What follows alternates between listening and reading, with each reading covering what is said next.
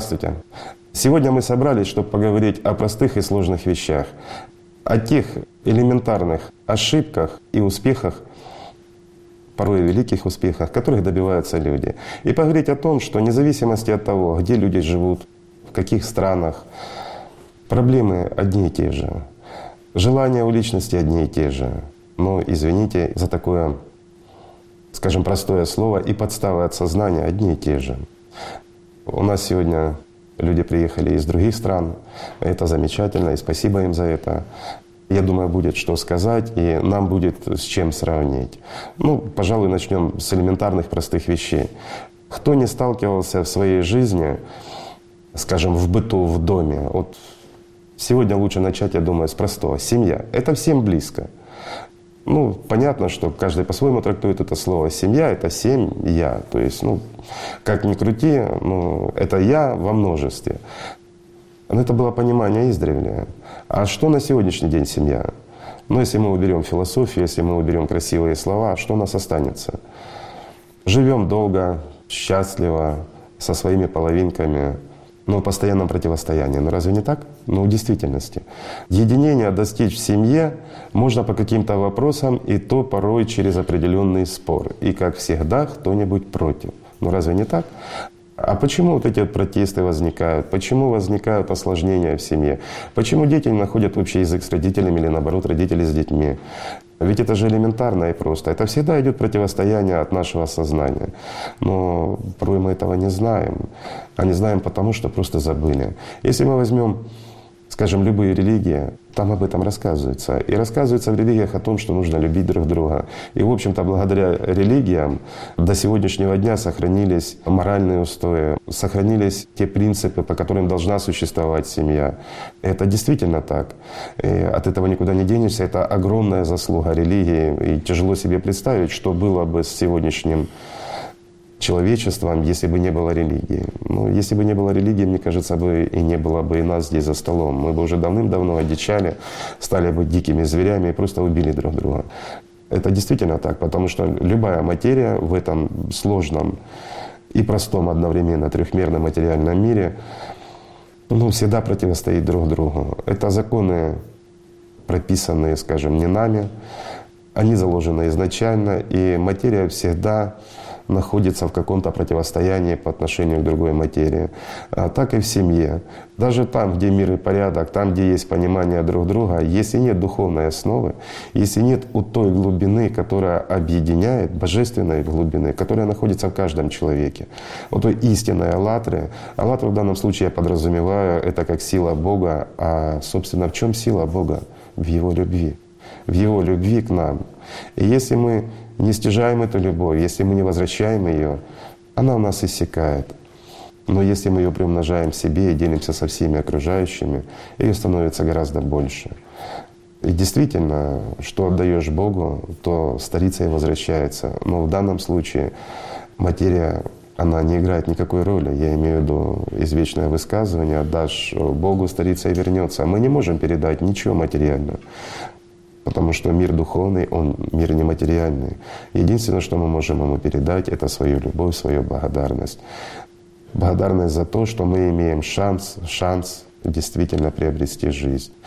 И от нас зависит, зависит от нашего выбора, приобретем мы ее или нет. Но также благодаря любви мы можем приобрести мир и здесь, и мир в первую очередь в своей семье.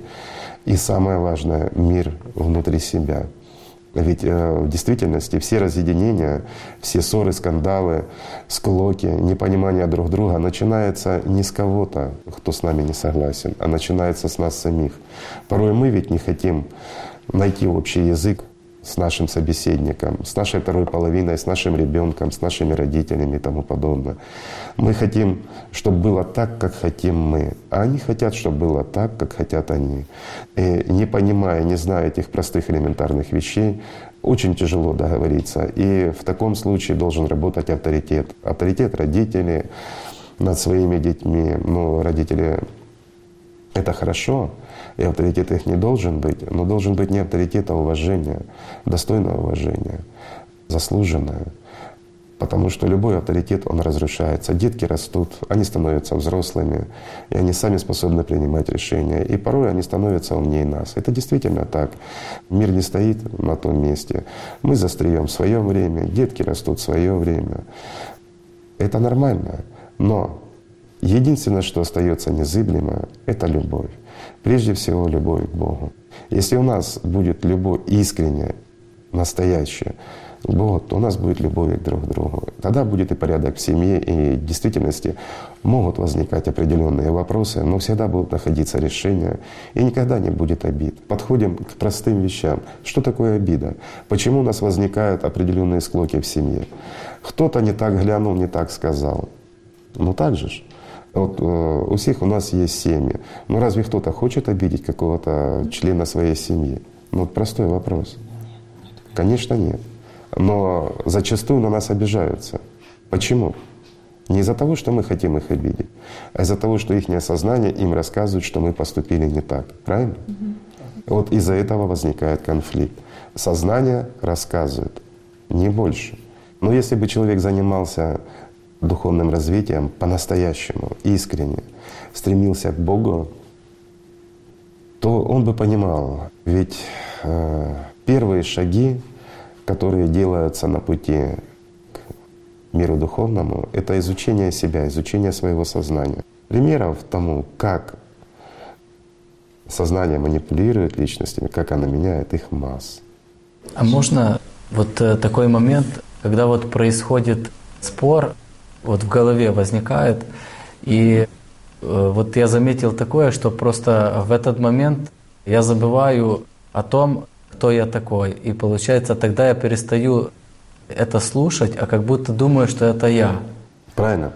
Вот абсолютно правильно заметил. Когда возникает спор в голове, и ты начинаешь с кем-то спорить, то в это время ты перестаешь быть собой. Ты становишься одним из тех артистов, кто разыгрывает эту картинку перед личностью. Ты вкладываешь силу своего внимания в пустую болтовню в голове. И в это время ты уже не живешь, в это время ты кормишь систему. Потому что в споре ты вызываешь эмоции. Сам факт, ты принимаешь это, это значит, ты отдаешь силу жизни, ты отдаешь аллатру или силу Святого Духа или снисхождение, как бы мы это ни называли.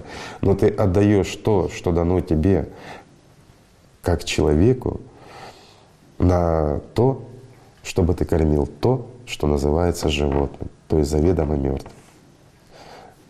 А система сознания, оно как раз и работает таким образом, чтобы втянуть тебя в эти споры, чтобы заставить тебя отойти с позиции личности и почувствовать себя одним из артистов. А что значит тут многие, как вот сознание, не я? Ну вот когда в голове идет спор, и есть тот, кто абсолютно не интересуется, но наблюдает за этим. Вот это ты и есть. Тот, кто финансирует эту пустую театральную постановку в твоей голове за твой счет. Вот тот дурачок — это ты в данный момент. Извините за прямоту, но действительно это так. Кто же будет пустоту-то средства выбрасывать? Никто. Правильно? Хотел тоже добавить, вот э, пришло такое понимание раньше — допустим, во время духовной практики или просто как бы, когда, ну все, решил, буду наблюдать, буду э, работать, и тут только вот это подумал, и, допустим, раз, и пришли мысли, и увлекся, и вспомнил об этом, и приходила какая-то злость, ну, как бы на, вот на сознание, как бы вот, ну, на самого себя, и возникали вот такие еще дополнительно негативные эмоции – Конечно. А потом понял, э, что просто как бы обижаться на него нельзя, как бы и злиться, потому что если это просто программа, которая Совершенно э, работает, которая просто она так настроена. Ну что на нее обижаться? Надо просто Обижаться — это и есть уже принятие ее стороны. Ведь она делает все, чтобы ты обижался, нервничал и кормил ее. В этом ее функция этой программы. Ведь тот же демон — это та же программа, ни больше, ни меньше. Но она действительно так работает. И опять-таки, как только личность стремится к свободе, и она столкнулась с истиной, вот действительно к зерном, она это чувствует, она тянется к этому. Сознание тут же начинает делать все, чтобы отвлечь человека. Она говорит, хочешь духовным? Хорошо, займемся. Вот прямо сейчас ты займешься. И так, чем закончился матч вчера? Там кто у нас играл с кем? И все. Вот так оно действует. Потом ты вспоминаешь, я же хотел заняться духовным. А потом на тебе рассказывают, а что значит заняться духовным? Это как? Это выбить ковер, помыть полы? Или отремонтировать подвеску на автомобиле, заняться духовным, это как? Это то, что она задает. И вот многие люди становятся в тупик и сами себе не могут ответить на те вопросы, которые сами себе задают. Но вопрос в том, что не сами себе, и не они задают, а это всего лишь игры артиста. А вот тот, кто наблюдает за этим, зачастую люди даже не видят себя. И вот это вот беда. И в большинстве своем люди не знают, кто они такие. И вот на этот вопрос, конечно, ну, крайне важно ответить, кто ты такой, кто ты есть и зачем ты здесь. Это первое, на что надо ответить, правильно? И тяжелее всего, вот по себе заметил, именно начать вот что-то делать. Вот оно постоянно отвлекает на завтра, на послезавтра. Это как на диету сесть. На вечер, допустим, если, окей, все вечером, с понедельника точно сажусь на диету, да? Или начну чем-то заниматься. А потом, ну кто ж понедельник начинает день тяжелый? Начну с субботы, а суббота под выходной. Ну какая диета в субботу? Вот так оно и рассказывает. А здесь всего лишь надо или жить, или не жить. Совершенно правильно. Или любить, или не любить. Все начинается ж не с того, что там выполнять какую-то практику, какую-то молитвенную или еще что-то. Ребят, это все хорошо, это замечательно, но это инструменты, которые должны помогать. А все начинается с того, стремишься ты к любви Божией или не стремишься, хочешь ты жить или не хочешь. Кто ты? Определись. Ты животное или же ты, пусть слабенький, но ты ангел. Ты часть мира духовного или ты скажем, переработка материи? Кто? И когда ты ответишь на этот, когда ты поймешь, что тебе надо, вот тогда ты определишься с тем по-настоящему, что тебе делать. А инструментов много. Они, эти инструменты есть в любой религии, они есть везде. В Латре они изложены просто без, ну, скажем, без наносного, без определенных ритуалов и традиций. Но ритуалы и традиции тоже важны и нужны. Это наша история. Поэтому каждый выбирает свою. Но путь Бога, он всегда открыт человеку. Так что все просто. Я бы хотел что-то сказать, что касается ну, духовных практик или, как сказать, не надо всегда только в духовной практике стремиться так, к слиянию или teda k самонаставлению. Да. Я делаю переводы, а пишу, пишу, а в один момент я чувствую, да, что-то или с тексту, или, да, что есть это, да, не практика, я понял, вы абсолютно правы. И смысл здесь заключается, что практика — это инструмент, который дает возможность соприкоснуться, получить опыт, не больше. А молитва, настоящие молитвы, они приводят к этому же восприятию, к этому чувству, почувствовать эту любовь, а дальше нужно просто ее не утрачивать. Но сознание, оно ловкое, оно отвлекает, оно играет. Но утратив ее, надо возвращаться. Всего лишь все. И на самом деле ни молитвы и ни практики духовные, они, не они спасают. Твое стремление и та любовь, которую ты стяжаешь, и которой ты стремишься, и которую, получив, ты излучаешь обратно, вот это и делает тебя человеком. Это делает из смертного существа нечто большее, бессмертное. Это очень хорошо, там много хочется делать. Конечно. И силы есть. Да, да, да. И сразу сил добавляется да. много. И вот сознание, оно же всегда стремится за этими силами. Вот они для нее важны. Ну, как правило, они даются тогда, когда человек находится в духе. Вот тогда этих сил добавляется. Но только опять-таки исключительно на дела хорошие. Хотя бывает и такое, что человек находится в духе, но система или как раз третья вмешивается, используют эти силы на другое. Ну и такое бывает. Ну что сделаешь?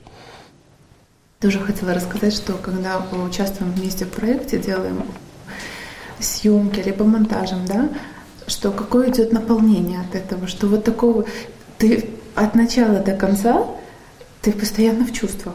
И от этого, когда идет, ты не один, ты в команде, и это все чувствуют, и это получается лучше у всех, ну как бы все. И вот это такая а огромная это есть, сила. Правильно. И мощь, а почему что... это происходит? Потому что это и есть одна из форм служения. Да. Ведь э, вы делаете не для себя и не стремитесь mm-hmm. ничего от этого получить. Вы от чистого сердца выкладываете свою любовь свое творчество, то, что вы делаете. И вы с помощью этого доносите свою любовь. И она у вас приумножается. Это как раз и есть те великие таинства, которым стремится дорваться сознание и использовать эти силы. Но, как видите, они даются лишь для того, чтобы творить добро. Да, чтобы приумножать эту любовь. Мне это помогло, знаете, в чем очень сильно? Понять, что всю свою большую жизнь я прожила в таком казаться, а не быть настоящей. Потому что настоящее я узнаю себя да. только тогда, когда что-то делаю. Настоящее. А когда ты настоящая, как так ты говоришь, свободная духовно, ты не можешь ничего не делать. Нет.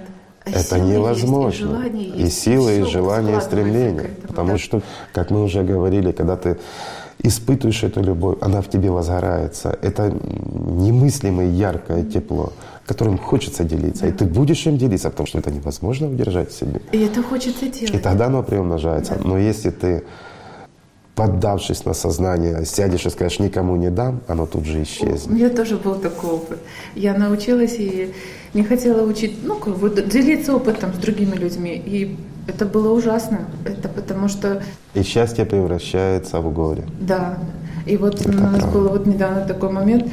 Были съемки, и пропустила гордыню, что вот как что-то якобы прошло не по-моему, хотя, ну, ну, сознание поймало да. просто, отвлеклась. А это часто бывает, отвлеклась на какую-то деталь. Надо что-то обдумать. А сознание, оно ж как э, дрессированный зверек. Да. Как бы ты его ни дрессировал, но он все равно укусить может. И он стремится укусить. И вот как только ты уделила ему внимание, оно тебя укусило. Ты даже не заметила. Да. Но оно тут же тебе подсказало. Смотри, на тебя косо смотрит. И раз, а внутри пусто пусто. И съемка не удалась, и у всех Конечно, было плохое настроение. Конечно. Просто мы, ну, как бы все потом разобрали. И, ну, разобралась я, почему это произошло, где я это пропустила. И когда мы это разобрали, повторно сделали съемку, она же была совсем другая. Все были хорошие. Все живое стало. Все живое, да. Все правильно. И вот Легко? Очень. И очень помог. А простой вопрос. Насколько легко быть живым? Очень легко. Ну, вот я вопрос. У нас есть такой пример, когда в начале в группе мы еще знакомились между собой, у нас зародилась идея съездить на границу Украины и Молдавии. Есть такое место Буша, где очень большие площади трипольской культуры. И провести там съемки, сделать передачу в рамках знаки времени. И у нас не было ничего камеру. Одну нам подарили Авиане. Одну ребята с АЛЛАТРА ТВ из Киева приехали, научили пользоваться. Подарили свет. Мы насобирали сами на микрофон. Приехали туда, родственники одной девочки из нашей группы, они нас приютили у себя, кормили. И все складывалось легко, вот просто благодаря тому, что было дружно. Каждый стремился помогать. Мы провели массу времени. Было действие. Было, да. Действие не для себя, да, а действие для людей. И с тех пор, вот какие бы от сознания не приходили или ситуации, или люди, нас настолько скрепило вот то действие общее, что мы друг друга понимаем и чувствуем. И вот это ключевое. Чувствуем. А раз чувствуем, значит и понимаем. Да. если что-то приходит извне, вы тут же понимаете и чувствуете, что это из нее. Значит, это не ваше. А самое радостное, когда эта волна идет еще больше, и больше людей хочет участвовать во всем. И они не боятся, что они там чего-то не умеют, чего-то не знают. Этого нет. Просто то чувство, которое ты внутри чувствуешь, и вот желание это тепло. Да. А если человек даже сам, не, он не может генерировать это тепло, он не знает, что такое любовь, но находясь рядом с такими людьми, он чувствует ваше тепло, и ему просто хочется хотя бы побыть рядом. Вот немножко, но согреться. И это даже притягивает. Потому что это свобода, потому что это любовь, потому что это «АЛЛАТРА». Всего лишь навсего. Всего лишь навсего это жизнь. Это то, больше чего не может быть ничего. И ценнее тоже не может быть ничего. И это прекрасно. И прекрасно то, что у нас уже масса таких людей, и их становится все больше и больше. И это прекрасно. Хотела тоже поделиться. Были такие периоды, заметили, когда возникает вот такое вот осознание, мы не так делаем, не так работаем, не так чувствуем. И когда удавалось проходить этот период, то есть, ну, как бы спокойно разобраться без своего эго, был такой пример, что вот, на кону нас хотела как бы развалить, приходили новые люди. И недавно вот после передачи вопросов-ответы, когда там парень задавал вопрос по поводу э, в группе работы, Игорь Михайлович ответил, группа — это ты. И я даже для себя так настолько, так вот же оно, ну как бы зеркало, с чем я прихожу, в каком я нахожусь, то я вижу, то я как бы чувствую. и с тем, да, с тем я и встречаюсь. И недавно было такое занятие, для меня просто было открытие всех участников. Вроде бы как бы мы до этого общались, мы не заметили, как уже 23.00 прошло, и мы говорили, делились по теме, еще раз убеждались, каждый слышал друг друга, даже если мы могли там перебивать. Если раньше кого-то это раздражало, там мне не дали договорить. Тут как-то это все вот в одной волной, это все было сложено на таких каких-то чувствах. И когда кто-то посмотрел на часы и говорит, ого, уже 23.00, мы не хотели расходиться. И вот был такой момент, когда ты понимал, что ты сидишь спокойный, ты сидишь как в кругу родных людей, и сейчас каждый вот, ну, чувствует друг друга. И пришло такое вот именно внутреннее понимание, что такое группа и вообще как бы взаимодействие с людьми. Здорово было такое открытие для себя. И когда начали уже делиться между собой ребята, и каждый почувствовал как бы вот этот вот момент, и не было никаких друг другу претензий. Там не так сказал, не так сделал, а была вот именно работа, вот это. Но мне это помогло именно, когда вот эти вот слова, что группа — это ты, понять. Если я выбираю Бога, я вижу эту сторону, именно божественное в человеке. И потом, как это все соединяется между людьми, и мы все вместе, ну как как... Вот, исходя из ваших двух примеров, можно сказать просто, мы приумножаем то, во что мы вкладываем свое внимание. А внимание это что? Сила. Это сила. Это и есть Аллатра. Это сила Бога. Все просто. Сложно? Нет. Да, мы спотыкаемся, да, мы совершаем ошибки, но мы же идем. Главное не утрачивать цель. Вот это самое важное. А падать даже иногда и нужно. Для того, чтобы понять, что это больно. Да. Правильно? Да. Но зато как приятно потом встать на ноги. Это самое лучшее. И то состояние, которое вот в этот момент падения утрачивается, тогда понимается, ну, что человек... Вся ценность. Вся ценность этого. Что это действительно ценно. И что это действительно есть. Ведь еще подвох от сознания очень такой серьезный. Оно всегда пытается доказать, что Бога не существует, и что все это иллюзия. И вот человек переживает опыт, колоссальный опыт имеет уже. Но сознание тут же отведет, расскажет, что это все, это ты все придумал, этого нет. И человек на какое-то время становится дезориентированной, ну просто вот игрушка в руках системы пока не остановится, не скажет, подожди, ну как это нет, это ведь мой опыт. И тут же все становится на свои места. Разве не так? Да.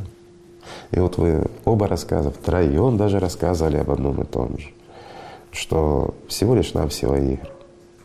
Просто игры сознания. И в этот момент проявляется вот такая сила, что заставляет себя дисциплинировать. Потому что то есть и дисциплина... Она не заставляет. Ну, я неправильно выразился, да. Просто ты не можешь иначе. А, это вот А как иначе? А как иначе? Как, как иначе? да. Прекрасно. И тогда становится во всем вот э, легко, допустим, себя дисциплинировать и в работе, допустим, потому что работа это действительно пришло понимание, что вот как раз и чем и надо занять свое сознание, чтобы оно Оно должно не трудиться. отвлекало. И чем больше его заставляешь трудиться, просто честно, Тем оно не послушнее становится. Встал и пошел. Встал и пошел. Фраза, которая... Это ж легко, это ж действительно легко. И действительно все просто. Ничего сложного в этом нет. Тоже одна девочка, ну, участница в группе поделилась, она говорит, до меня наконец-то дошло вообще. Материально Очень это классно. так сложно, говорит, начиная с выбора там какой-то плитки, пойди, оно тебе как рассказывает. Говорит, я поняла, что в материальном есть вот определенный алгоритм. Дал ему задачу, пошло, она сделала, и все, и не разговаривай с ним. И нельзя общаться. А Это правда. И Чёткую все задачу. И задача должна быть четко сформулирована, поставлена, и только она и профинансирована. Никаких отклонений. Тогда будет порядок. Да. А в духовном все просто. А в Все духовном четко, всё просто. понятно. Просто и жизнь. Да, и ничего не надо. Да. Но в то же время она до бесконечности многообразна. Наше сознание — это как инструмент того же дьявола, о котором говорят, что его нет. Но он есть. И он есть в каждом из нас. И нельзя это отрицать. Потому что именно его инструменты срабатывают в нашем сознании. И его изучение, оно дает понимание, что не наши мысли в нашей голове. Особенно, когда они направлены на разъединение, на склоки, на обиды.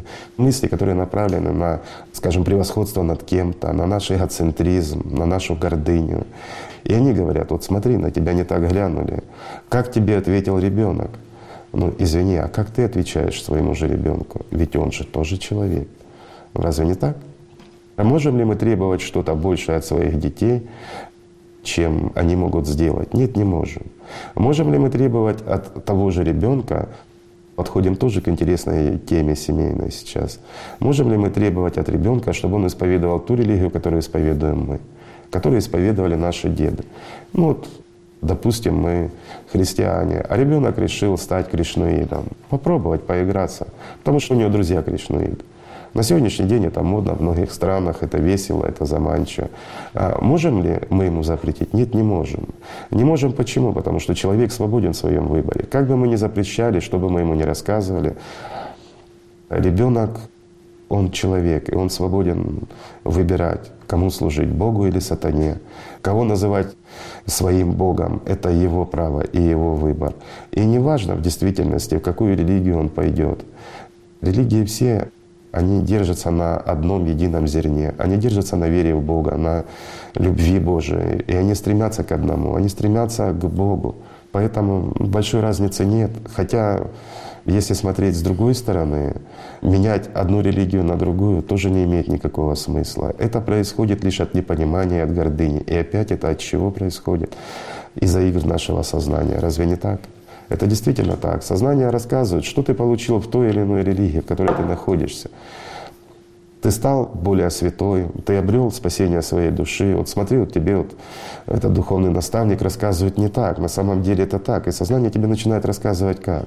Оно рассказывает, что Бог тебе должен помогать, Он должен обеспечивать тебя всеми материальными благами, потому что ты же здесь.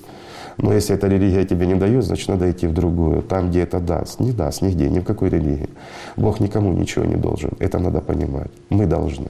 И в первую очередь мы должны приобрести э, понимание того, что наше сознание — это инструмент дьявола. Это не шутка, но это всего лишь инструмент, который можно у него забрать невозможно, он все равно будет ему принадлежать. Но заимствовать и пользоваться им, и заставить этот инструмент служить Богу не можно, а нужно. Вот в этом и есть служение Богу в первую очередь. И возвращаясь к теме «семья», хотелось бы также поговорить. Есть такие явления, ну, о них многие знают, но о них не очень принято говорить. Это бытовая религиозная манипуляция и бытовой атеизм. Ну, что такое бытовой атеизм? Это практически то же самое, что бытовая религиозная манипуляция. только чуть-чуть противоположно. Но смысл абсолютно один и тот же. Многие сталкивались с тем, что кто-то в семье становится, как он считает, на духовный путь, не разобравшись, но он уже требует к себе уважения. А где уважение? Здесь, в мире, в трехмерном. И где? В первую очередь в своей семье. Он использует религию как инструмент превосходства над другими людьми, в первую очередь над членами своей семьи. Разве не так? Да. Мы часто это сталкивались и сталкиваемся, и, к сожалению, еще будем сталкиваться. Это происходит от банального непонимания. Человек приходит домой и начинает рассказывать, как все должны жить. Ну, начни сам жить так. Будь примером и покажи, какую пользу это принесло тебе. Тогда и члены твоей семьи подтянутся и пойдут за тобой. Ну разве не так? Также бытовой атеизм — это отрицание всего и, скажем так, боязнь в первую очередь того, что кто-то из членов семьи пошел в ту или иную религию. И здесь начинается, скажем, попытка отрезления, масса доводов о том, что религия — это плохо. Благодаря религии, ребят, мы здесь, мы вот начинали разговор с того, что без религии мы друг друга съели уже. И это правда. В этом смысл. Поэтому религия не может быть плохо, а плохо то, что вот эти атеисты слушают свое сознание. А вот как раз они в первую очередь, ну они же атеисты, они верят э, ну, как правило, практически все, в существование какого-то единого космического разума, абсолюта, как бы его ни называли. Это тоже религия своего рода, атеизм, ну, как и многое другое. Скажем, религий на самом деле существует много. Вот э, взять, допустим, тоже сыроедение, да? Это своего рода тоже религия. Это ритуалы, это... Я не против Пожалуйста, кушайте что угодно, человек свободен выбирать все. И я здесь это привожу просто как в пример. Почему? Потому что если вот среди компании появляется сыроед, ну, все об этом знают. А если появляется мясоед, никто об этом не знает. Ну, ну это ж правда. Почему? Потому что это своего рода культ. Это люди возносят еду э, в вершину своего существования. Они считают, что это полезно для тела. Это их выбор. Ну, действительно полезно. Ничего здесь плохого нет. И тем более нам больше мяса достанется. А, ну, то единственное плохо, что они едят еду нашей еды. Да, вот это, конечно, объедают нашу еду. Ну, ничего страшного. Это шутки, я думаю, это вырежу. А на самом деле, если без шуток, то религии очень важны и нужны. Без них невозможно. И все религии, они должны быть объединены. Они объединены, но в действительности объединены. Они объединены духовно. И вот это объединение, оно должно проявляться больше и свободнее. Не где-то за столом организации ООН, где они разговаривают культурно, но в то же время друг друга ненавидя, потому что сознание им так рассказывает. А когда религия, особенно на уровне руководства, потому что религия в первую очередь это организация, это надо понимать. Как и любая организация. И благодаря тому, что, подчеркиваю, эта организация, они сохранились, эти религии.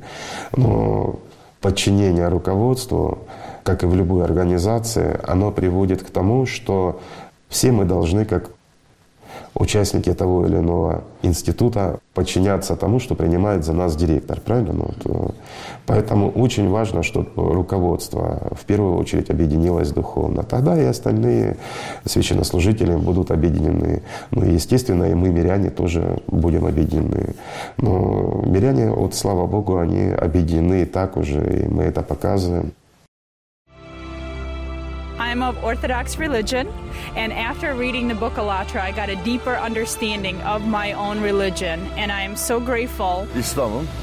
İstanbul'dayım. Selam, ismi Lydia.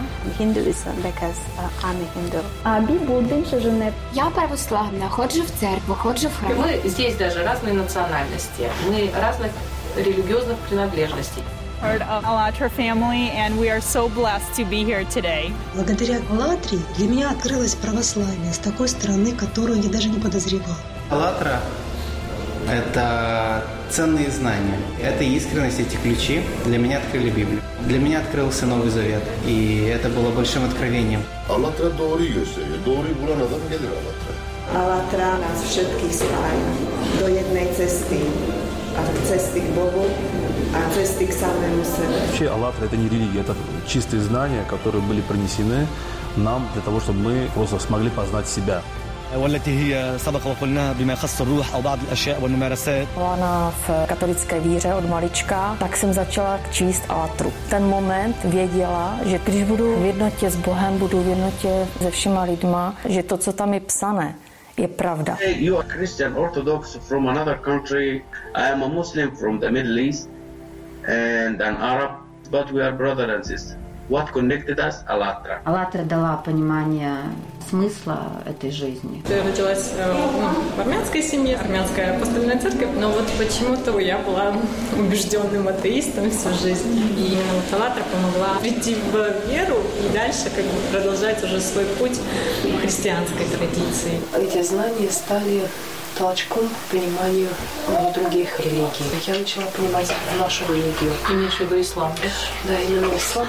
И как можно быть ближе Всевышнему Господу, или как мы его называем Аллах. Чтобы слова Всевышнего понять, нам эта книга все понимает, Очень помогает, очень помогает, да. Она в каждом человеке помогает вот э, приумножить самое хорошее. И «АЛЛАТРА» — это есть знание и понимание того, что Бог — это есть любовь. Мы называем это разными словами, но у всех нас есть это чувство, и это то, что нас объединяет. Я думаю, нас всех объединяет душа и то, что мы люди. Какой бы нации они ни принадлежали, на каком бы языке ни говорили, каждый идет ну, своей дорожкой, но идут к одному единому Богу. Суть одна в человеке, что нас объединяет наше внутреннее, наше духовное. Когда я прочитал «АЛЛАТРА», то я наконец-то понял свою религию. Я начал намного больше ходить в церковь и понимаешь, что в принципе все религии, они говорят об одном и том же. uh, under Alatra, this uh, noble movement which is uh, uniting people all over the world. И мне очень нравится, что эти знания объединили нас всех. Действительно объединяющий. И, как мы поняли, когда мы начали общаться с людьми, то мы увидели, что для людей наши исконные знания, они общие. Внутри мы все объединены одним общим духом. Мы все едины, все мы. Воспринимаю каждого в этом мире моим другом, человеком. Сознание разъединяет, «АЛЛАТРА» объединяет.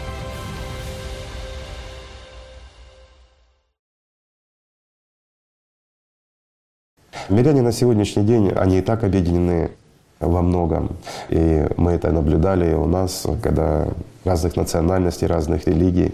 Люди объединяются на основе духовных знаний, на основе стремления к Богу, к единому Богу. И ни у кого ведь не возникает спора, что из-за эпитетов, из-за названий Бога. Вот мы говорим, что все религии и все верующие, они объединены «АЛЛАТРой». У многих может это вызвать э, в религиях особенно какое-то возмущение, возмущение от сознания.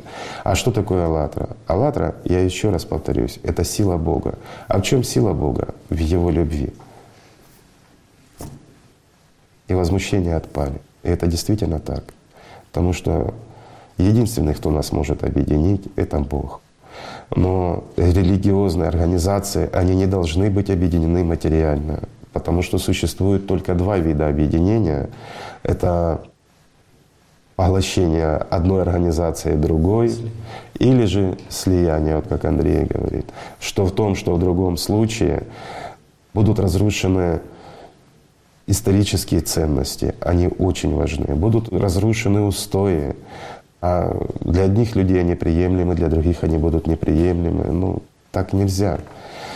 Религия — это ценности, это наши жемчужины, которые мы должны беречь. Это правда. Потому что мы им обязаны. Мы им обязаны тем, что сегодня мы еще есть. Это действительно Ведь так. на самом деле, вот если мы посмотрим на религии, ну, представителей разных религий, кто-то привык э, молиться в 5 утра, кто-то привык молиться в 7 или в 9 утра. Но ведь Богу все равно, Он всех любит одинаково, невзирая на время совершения молитвы. Конечно, нет. Правильно, ведь Он любит тех, кто искренне любит Его. Но и планета наша на самом деле очень маленькая. И если где-то 5 утра, то где-то 12 ночи. Это естественно. Эм, Ну, Бог не может существовать на одной части планеты. Ну, Бог вообще не имеет отношения к планете по большому счету. Да, это Его творение. Но представьте Его могущество и Его бескрайность. Можете не пытаться, не получится. Мы можем представить Вселенную, и то бесконечной Вселенной мы представить не сможем. Наше сознание крайне ограничено. Оно ограничено теми рамками, которыми нам вот, система выделила. Мы можем пытаться его развить, свое сознание, и мы обязаны его развивать как можно больше, но все равно у нас останутся ограничения. А вот личность, в отличие от сознания, она способна воспринимать гораздо больше. Поэтому на уровне личности мы можем воспринять, мы обязаны и мы должны это делать, воспринимать мир духовный, вот эту нашу связь. И тогда у нас будет мир между всеми религиями. Ведь все говорят об одном и том же. И вот если мы послушаем в действительности, скажем, людей, которые идут по духовному пути, по-настоящему, которые действительно несут службу Богу в своих религиях, ведь они говорят одно и то же — ведь они говорят о том, что не проси ничего у Бога, кроме спасения своей души. Они говорят об искренней любви к Богу. И они говорят, что все мы братья, и все мы одна семья, и что Бог один. Но разве не так? И вот что интересно, еще все религии говорят, вот, да, вы уже это сказали, они говорят и учат своих э, последователей, они учат именно любви. В первую очередь. Исключительно любви. В первую очередь. И уже только сознание разделяет людей. И а вот сознание разделяет, накручивает. Искать да. между собой какие-то различия. И есть еще одно. Сознание часто у людей, которые не стоят на духовном пути, а просто эксплуатируют скажем, религию как инструмент наживы от сознания, в первую очередь не от духа. Они пытаются привнести искаженное понимание богобоязненности. Ведь э, в понимании, что такое богобоязненность, это боязнь утраты Бога. Это действительный смысл этого слова. То есть боязнь того, страх перед тем, чтобы э, ну, пропала эта связь внутренняя. Вот, вот это страшно. Страшно потерять Бога. Потому что это единственный смысл существования человека здесь. Это то, что делает нас людьми, в отличие от животных. Если бы не было вот этой аллатры внутренней в человеке, ну, человек был бы разумным животным. Это было бы страшно. Но сам тот факт, опять подчеркиваю, что благодаря религиям мы сегодня здесь, благодаря тем знаниям, тем зернам, которые остались в этих религиях и которые доносятся до людей, мы здесь. А дальше все в наших руках. И от нас зависит, сможем ли мы все вместе сесть за один стол. Сможем, если захотим. Это все в наших руках.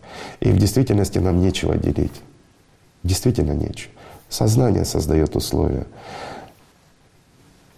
Зависть, ненависть, ненасытность. Банальное противостояние материи по сравнению с материей. Ведь Парадокс заключается в том, что сознание любого человека пытается манипулировать, пытается завладеть, обрести власть, скажем проще, над сознанием другого человека.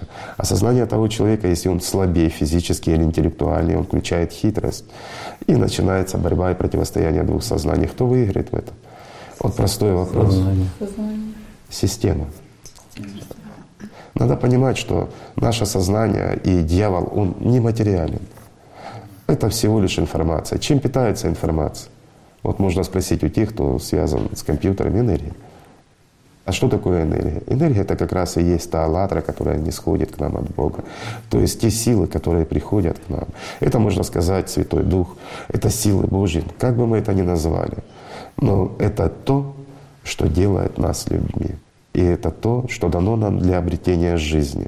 Это то, что дано нам для того, чтобы мы могли начать жить здесь, чтобы мы утратили свои страхи, чтобы мы смогли развеять все иллюзии, которые демоны нам подсовывают через наше сознание. Это то, благодаря чему мы можем противостоять дьяволу.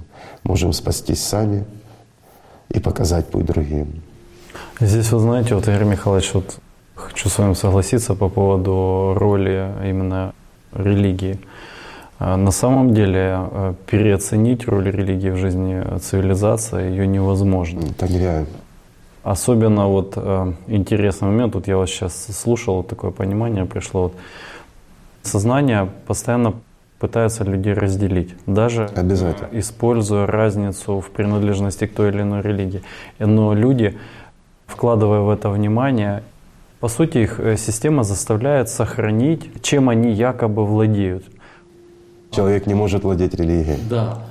А при этом они утрачивают понимание, что нужно приумножать. То есть сознание их заставляет выяснять. Можно я поясню? А в данном случае оно заставляет их приумножать, то есть сознание переворачивает все. Ведь дьявол, он искусен. Что он делает? Он подменяет приумножение духовной любви, стяжание ее. Оно заставляет бороться за паство, то есть за материю. И в данном случае получается, что люди начинают бороться не за спасение душ, а за приход. То есть действие идет как материальное. Но, извините, это далеко не все. В любой религии, как в любой организации, есть люди, которые послушны сознанию, которые управляемы демоном. И это действительно так. Мы приводили примеры и среди наших знакомых, и наших участников. И это тоже такое бывает. Это нормально, это естественно. Почему нормально? Потому что человек изначально свободен, и он имеет право выбора служить Богу или служить сатане. Обрести жизнь или же при жизни стать мертвым. Это право человека. В этом величие Бога. Дьявол не дает такого права. И это правда. Дьявол борется до последнего за то, чтобы не дать жить. За то, чтобы просто-напросто кормиться. Почему? Потому что он вечно голодный. Дьявол, он тоже, скажем, многолик. И все его лики — это те же программы, которые потребляют ту же энергию. А лучшая энергия — это как раз то, что дает жизнь. Это та аллатра, которая внутри нас. Вот за нее они и борются. Всего лишь навсего. Но мы, как личности, мы можем это использовать для того, чтобы делиться друг с другом. Мы можем эту силу использовать для того, чтобы обрести жизнь. А можем, как часто бывает, обращать ее в злость, обращать ее в ненависть, обращать ее в зависть и во многие другие отрицательные качества нашей повседневной жизни. Ну разве не так? Вот мы начинали разговор за семью. Ведь постоянно в семье идет противостояние, скрытое, прямое, порой доходящая до деспотизма. Человек не согласен, скажем, со второй своей половиной или со своим ребенком, с братом, с сестрой, не имеет значения. Но порой боится ему даже это сказать в лицо. Почему? Потому что тот обидится и возникнет склока. Ну, кто с этим не сталкивался? То есть, зная свою правоту, боишься высказаться. Или наоборот, твоя правота идет от сознания, и ты ее доказываешь до последнего. А когда человек открыт, когда он живет другим, не может быть ссоры, не может быть скандала. Всегда будет идти примирение. Ну, если ты хочешь так, ну пусть будет так. Ну, это ж твой выбор. Правильно? Причем не важно, что тебе говорит твоя половина. Она может быть даже в порыве от сознания. А чаще и гуще бывает. Человек говорит, а потом даже не помнит. Потому что за него в этот момент говорит дьявол. Это он пускает своих демонов, и они через твой язык, как через петрушку, Игрушка есть такая. Они создают условия для того, чтобы ты эти силы Аллата вложил не в духовное развитие, не в любовь к своему ближнему, а в противостояние. Тогда что ты вызовешь? Ты вызовешь такую же реакцию у своего, скажем, близкого человека. И вы оба будете чем? Гамбургерами. Ну, кому что нравится. Кому-то жареная картошка. Корма. Не больше. Вспомнился мне такой пример. Вот э, у меня есть товарищ, скажем, в силу ряда обстоятельств жизненных, он, в общем, находится в тюрьме. Вот. И э, камера большая, в которой они находятся. Людей много, собрались представители разных религий. Ну, времени много на переосмысление. В первую очередь, человек в таких условиях, он, конечно же, тянется, это естественно, к Богу. Ребята начинают внимательно изучать те религии, которым им сами принадлежат, интересуются религиями другими, так как у них появилась «АЛЛАТРА», они сейчас занялись тем, что изучают саму «АЛЛАТРу» и уже с пониманиями, которые к ним пришли после прочтения «АЛЛАТРы», они начали более глубоко изучать свои религии.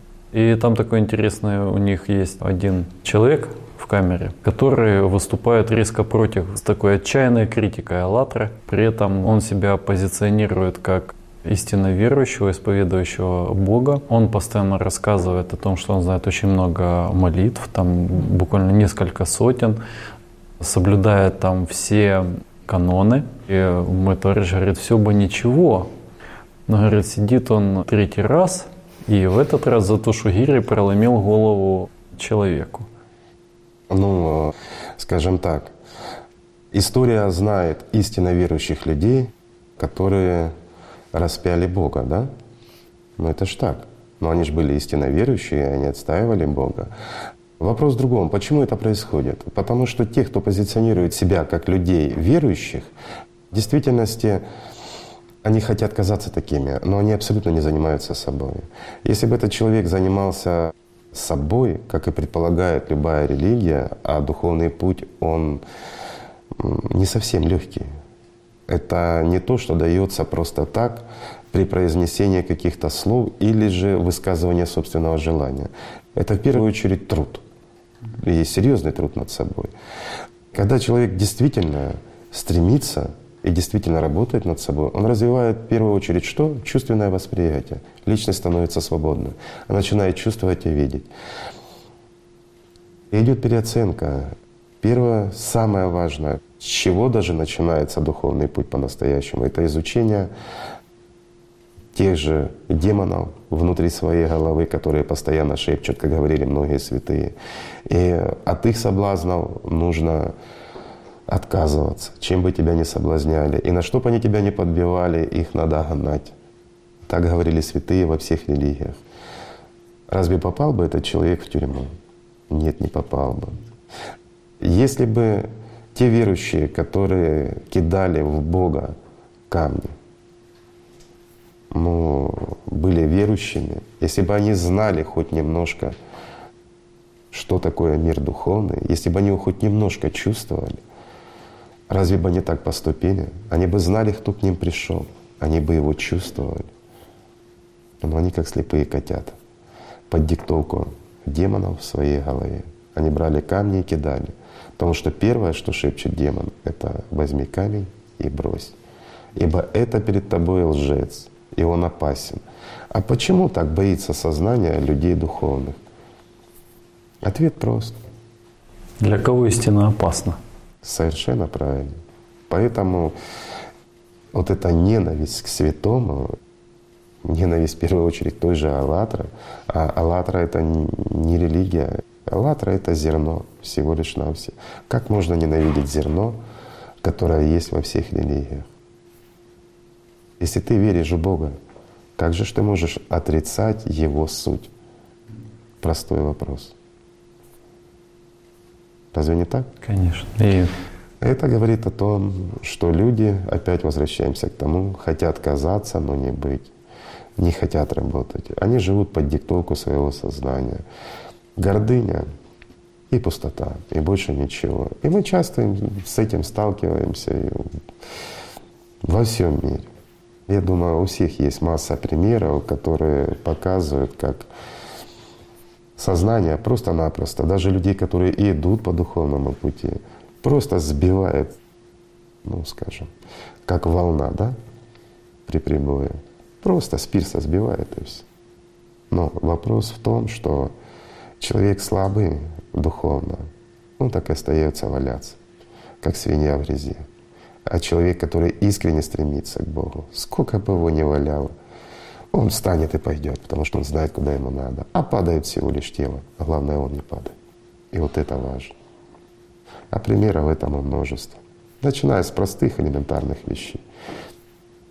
Да, расслабься. Зачем тебе там совершать намаз или церковь идти сегодня воскресенье, завтра сходишь, в следующий раз сходишь. Ну что, не так? Но все равно большинство масса людей слушают своих, скажем так, ну, как бы, как они называют, духовных наставников, как они ну, преподносят. И всегда духовные наставники, как они себя называют, они же, являются духовными. Да, да, да. Ну, это ну, же люди. А, да. А почему такое людей? Ну, понятно почему. Сознание, которое ну, стараются верить, как бы подражать. Все дело для того, чтобы... И вот здесь вы ответили, подражать. Подражать, да. да.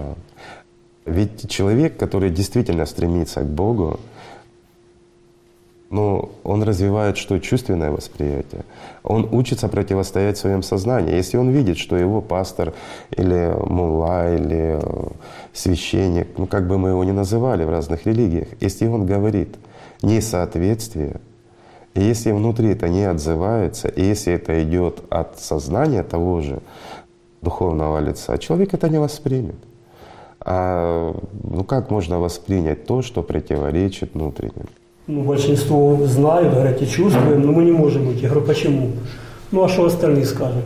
Они же говорят, нас обратно что да. Эгоизм. Эгоизм, да. И гордыня. И здесь срабатывает как раз что? Те же демоны в голове. Или вопрос, а а тебе подумают, да? Вот я, я уйду, а куда я пойду?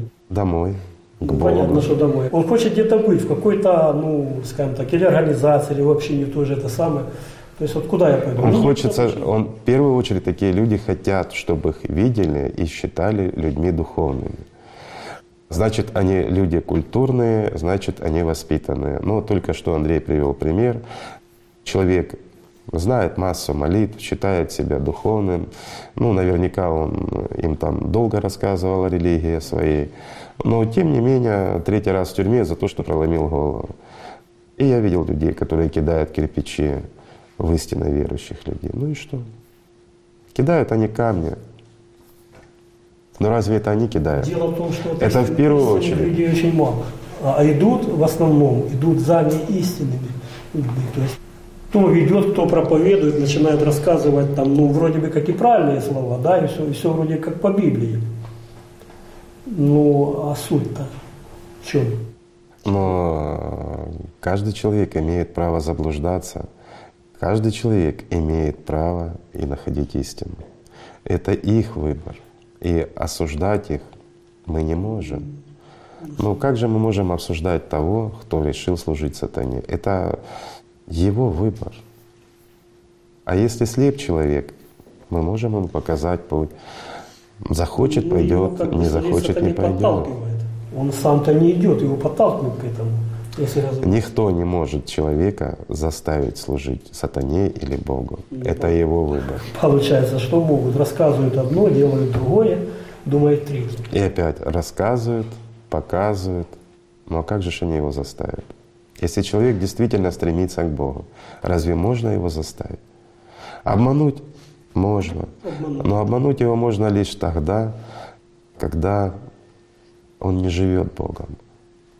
Когда это его увлечение, и опять-таки это всего лишь его желание или стремление оказаться верующим. Ну Они разве не так? доказывают С пеной во рта, что они истинно верующие. Но если человек спорит о вере, спорит о вере, в любом споре, то здесь вопрос, а кто в нем спорит? Я бы не участвовал никогда в этом Нет, ну, споре. лишь просто он скажем, доказывает свое, что вот я Вы правильно сказали, он доказывает свое. свое, да. Он И вопрос в не том, говорит. что его. И таких Но это ж не говорит о духовном. Конечно, много. Если бы таких людей было мало, мы бы жили в прекраснейшем мире. А мы живем в том мире, в котором мы живем. Разве этот мир справедлив? Вот ребята из других стран, вот у вас в ваших странах разве все справедливо и хорошо и прекрасно? У нас в группе один участник сказал такую пословицу. В этом мире все страдания сплошные. Но хочется привести хороший пример. Те люди, которые ищут, в какую бы они ни попадали, там направление, в каких Все, авторитетов, да.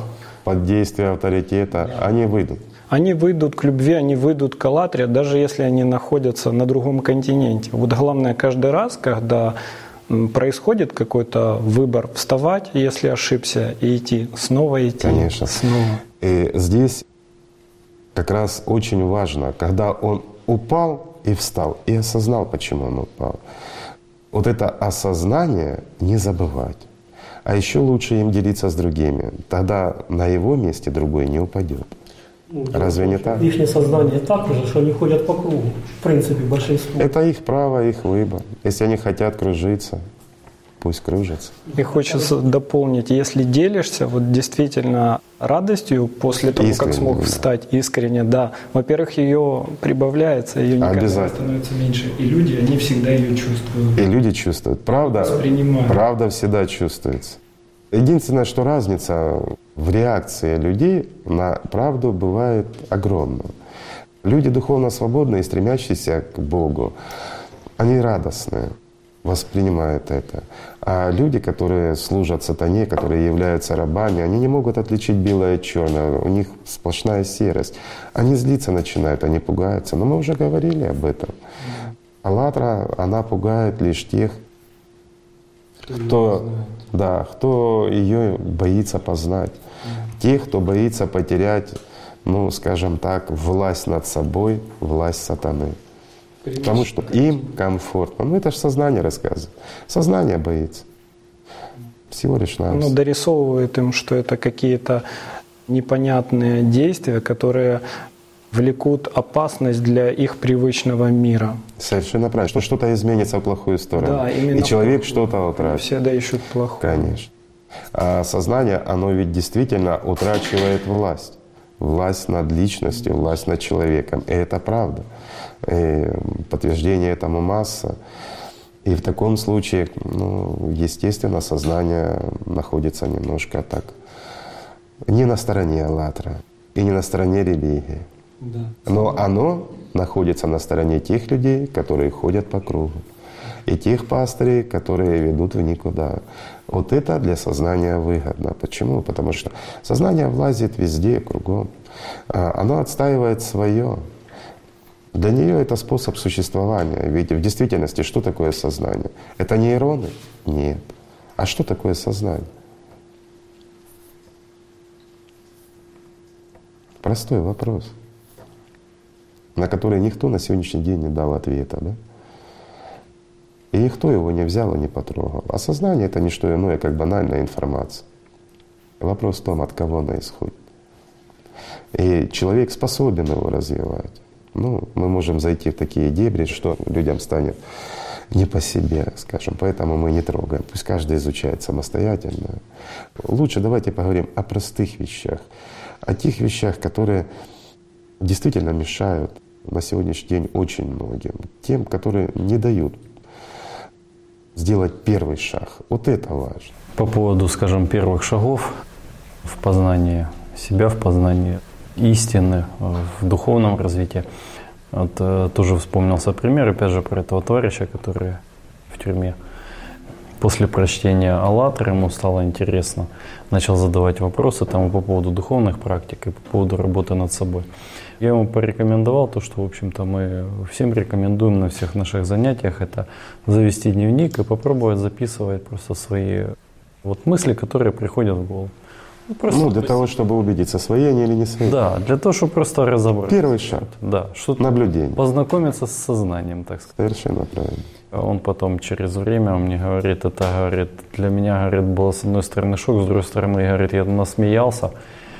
Я, говорит, сел, ну, ходил долго, думал об этом, потом думаю, ладно, все, взял тетрадь, буду, буду записывать. Говорит, сел, взял ручку, сел, и тут слышу, говорит, в голове мысль. Да что ты собрался записывать, тебе же некогда.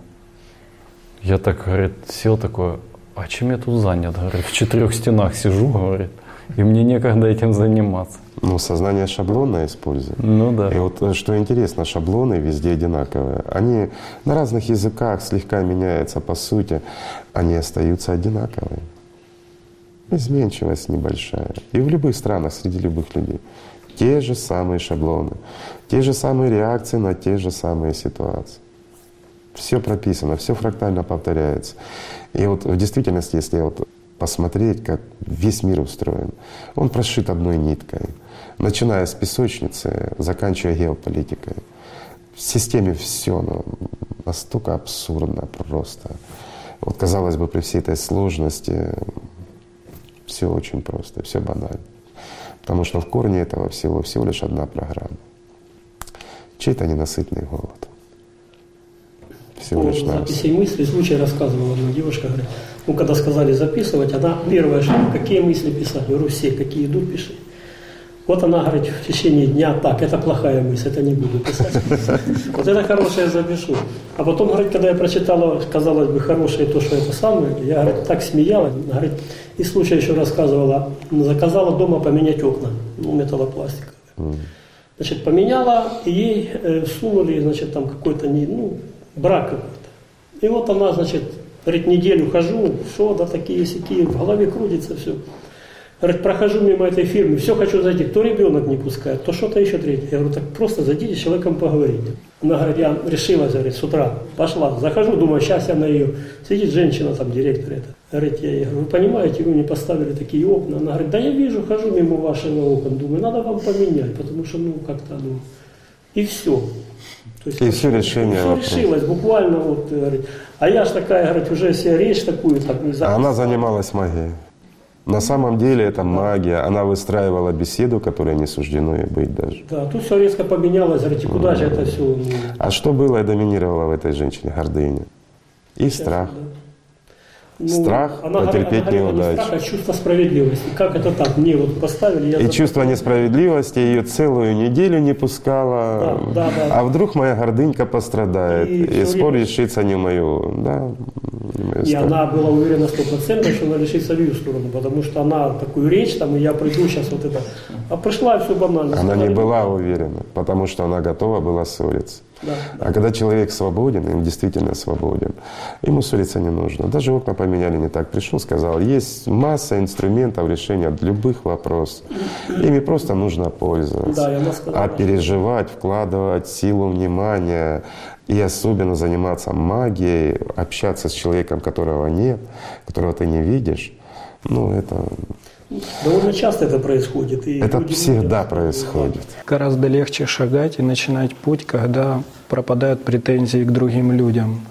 Потому что вначале человек что-то познает, что-то где-то слышал, он начинает действительно этому учить других и требовать от них, чтобы они то ли соответствовали этому, то ли развивались, как ему кажется.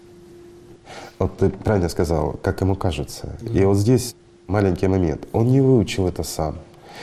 Он не живет этим, но он требует от других, чтобы они были такими.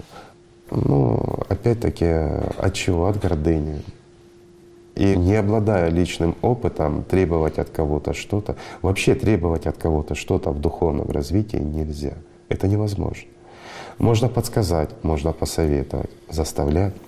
А требовать это заставлять, ну это нереально. Ну как я могу заставить человека любить Бога, если он не хочет его любить? Ну не хочешь, это твой выбор, не люби. Люби себя. Насилие, оно только отталкивает. Если принимать человека, позволять ему развиваться, он благодаря своему внутреннему стремлению и даже видеть в нем хорошее качество, он может стать на этот путь и начать делать. Понимать, что в нем плохое. И корни плохого надо понимать, от кого исходят. Все люди хорошие. Нет плохих людей, действительно нет. Есть люди, которые безвозвратно погрязли в рабство к сатане и не могут выйти уже из этой ситуации. Есть и такие. А есть те, кому крайне тяжело, и это тоже надо понимать. Кому-то нужно больше времени уделить, кому-то меньше, кому-то разъяснять нужно по тысячу раз для того, чтобы он хоть что-то понял. Так же? Конечно. Но самое лучшее — это собственным примером показывать. Вот когда ты не держишь зла ни на кого, ни в любом случае, даже если обидчик. Я не говорю о том, что ударили по левой щеке, подставив право. Это дело добровольно. Можно поставить блок, ответить Малаша. Это у кого какая реакция. Вопрос не в этом. Вопрос в том, что нельзя держать обиды. Нельзя держать зло. Оно разрушает. Тем более на человека. Когда ты знаешь и понимаешь, с откуда зло это идет. Истинный его источник. Ведь человек не хочет на самом деле страдать, испытывать неприятности, переживать даже плохие эмоции. Вот разве не так? Все хотят быть счастливыми, все хотят, чтобы их любили. Кто хочет жить в плохом мире? Кто хочет страдать и мучиться, быть ненавистным и ненавидеть самому? Разве это жизнь? И, наверное, тот, кто больше всех кричит, он больше всего любви и просит просто у него Совершенно защиты. правильно. Это крик отчаяния. Это действительности крик отчаяния, но он просто об этом даже сам не знает. Он настолько погряз в рабстве, что в рабстве сатаны. что им манипулируют, им играют. И в данном случае он действительно как игрушка-петрушка, которая одевается на руку. Просто он на чьей-то руке. И понимая это, и знает, всегда появляется желание помочь. Но оно не может быть насильственным. Помогать можно лишь тогда, когда люди этого хотят. Отвечать можно лишь тогда, когда спрашивают. И на то, о чем спрашивают. Сейчас вот в наше время вот существует, несмотря на то, что существует целый ряд религий, все они как раз объединены вот этим вот единым зерном Конечно. истины. То есть это фундамент, это основа. Да, и на самом деле каждый священнослужитель, какой бы религии он ни принадлежал, когда он искренне стремится к Богу, когда он... Когда он как человек прежде всего, да, когда человек, он является да. не просто священнослужителем, а когда он действительно служит Богу, да. и вот тогда... Да, когда он, как говорится, на своем месте. Совершенно правильно. Да, тогда он на самом деле, еще раз повторю, несмотря на то, какой бы религии он ни принадлежал, он все равно будет говорить об Аллатре. Ну, конечно. Своими словами. Да. В рамках той традиции, а которая принадлежит. А Он будет говорить о истине, да, но с учетом своей культуры, с учетом своих традиций, ну, это тоже замечательно. Ведь если мы посмотрим, где распространен ислам, где распространен иудаизм и где распространено христианство, то это соответствует определенным традициям и всему остальному. И это замечательно, это да, ничего плохого в этом нет. Временем оно сложилось, и менять эти традиции нет смысла никакого. Все религии и все люди, все верующие, они должны быть объединены, но объединены духовно, в едином доме Бога. Но каждая религия — это, извините, как квартира, они должны быть отдельно. И вот даже семья, выросли дети, они должны жить в своей квартире. Но они не должны забывать о родителях. И они должны любить своих родителей. Но жить они должны отдельно. Так, правильно, потому что у них формируются свои традиции, у них формируется своя семья, и они должны дать свое потомство. Разве не так? Опять-таки, многие люди способны принять истину, а многие не способны. Из-за чего люди могут принять Слово Божье, а могут и не принять. В данном случае я говорю о Слове Божьем как о священных писаниях разных религий. Ведь кто-то принимает, а кто-то не принимает. Почему? Я не видел религий, которые говорят плохое. Я имею в виду истинных религий, а не рукотворных. Но опять люди противостоят. Из-за чего происходит это противостояние? Из-за гордыни. Но кто противостоит в них? Сатана. Чем сильнее он в человеке, тем больше в нем отрицания всего святого. Разве не так? Как может один человек другому запрещать идти к Богу? Простой пример. Если ты атеист и не хочешь идти, это твой выбор, это твое право. Но вступает в силу эгоизм. Она или он пошли в церковь, в любую религиозную организацию, в мечеть, куда угодно. Вот жена пошла в мечеть, к примеру, а муж атеист. И в это время она ему не принесла чая, ему надо встать самому и налить себе чая. И демоны шепчут. Ну как так? Ну, это ж не порядок. Она же жена. В это время, значит, за мной не ухаживает. Да? По сути, ревность к Богу. Ну, нет, не ревность к Богу. Не ревность, просто он когда делает... Эгоист. Ну, эгоизм. Это банальный эгоизм. Семья — это я, мой комфорт да, и мое удобство. Ну разве мы с этим не сталкиваемся? Я скажу проще. Это раб системы. Этот раб дьявола, это и есть тот как раз та кукла, о которой я говорил. Это когда рука вдевается, и вот человек, вот чревовещатель, знаете, да, то есть это бытовая религиозная да, манипуляция. Манипуляция чистой воды, как говорят. Конечно. И сколько таких примеров? Множество, да. И независимо от стран, континентов или еще чего-то, это часто и густо это встречается. А почему это происходит? Так вот почему, когда ты священник, когда ты пастор? Ты Вопрос не в пасторе. И пасторы разные бывают, и люди разные бывают. Проблема не в том, что говорит пастор, хотя от этого много зависит. Проблема в том, что слышит человек. Я уверен, что пасторы церкви, они не говорят, приди домой и твори зло. Не может этого быть. Ну, да, ну, есть... Они служат ведь э, тоже своей религии, а религия служит Богу. Принимая информацию, перекручивает и выдает как бы за... За человека слушают демоны. Ну. И они искажают слова того же пастора, и они возвеличивают ее в глазах собственных. И человек приходит домой на гордыне, и она приходит, она ближе к Богу, она знает, что нужно. Это опять мы сталкиваемся с чем? Бытовая религиозная манипуляция. И это страшно, потому что это есть как раз проявление сатанинских сил в семье. Ну, они- А семья — это ближайшее наше окружение. Сплошь и рядом буквально я Везде и часто. такой тоже. да. Человек стремится к Богу. Вне зависимости от того, чем он занимается, в какой религии. Она может быть христианка, она может быть иудейка.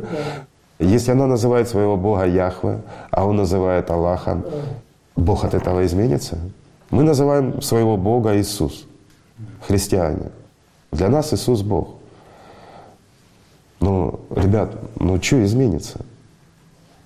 Кто-то из них утратит силу, или мы говорим о разных? Мы говорим об одном и том же. Мы говорим о Дело в Боге. том, что он слышать этого не хочет. Вот Конечно, он не хочет. выше, да. Потому что человек духовно не развивается. Делает Человек выполняет те инструкции, которые ему сказаны. Эти инструкции, по его мнению, это торг или сделка с дьяволом, не с Богом. Бог не заключает ни с кем сделок. И в действительности Бог видит человека и подхватывает его, когда тот начинает жить. Пока человек находится в этом мире, он имеет право выбора. Если бы Бог управлял людьми и решал бы судьбы людей, мы были бы в раю. Но мы здесь, мы в аду, мы у дьявола. Это в первую очередь доказывает. Пора уже, ребят, умнеть. 21 век на дворе. Пошли темные времена. Это в первую очередь доказывает то, что этот мир не принадлежит Богу. И те, кто занимается, развиваются духовно, во всех религиях есть святые, которые постигали этот путь, которые постигали Аллатру внутри себя. И они говорили одно и то же. Разве не так? Они говорили о единобожии, они говорили о любви Божией, и они говорили о демонах, которые шепчут в голове. И этому они учили людей. Но, к сожалению, те же демоны в голове мешали многим их услышать. Они их слушали. Они исполняли, что они говорили. Они вовремя делали молитвы или совершали медитации. Но к духовному они не продвинулись. Они пытались заключить сделку и пытаются, к сожалению, люди. Если я выполняю, как положено, все по расписанию, значит, в априори мне зафрактовано место в раю, да? Не бывает такого. Духовный путь, он сложен, и каждый должен его пройти через себя. Невозможно зайти в врата Божьи, не переступив через сатану. Это первое правило. Путей к Богу много, но дорога одна. И это правда. И эта дорога, она «АЛЛАТРА». Мы называем так. Но эта дорога — любовь Божья. Так говорят во всех религиях. А мы просто называем своим именем, которое было за много и задолго, еще до нашего, скажем, до нашей цивилизации. Испокон веков было «АЛЛАТРА». Да, но все религии мира, они ведь объединены. Не было раньше религии. Была одна не религия, а были знания.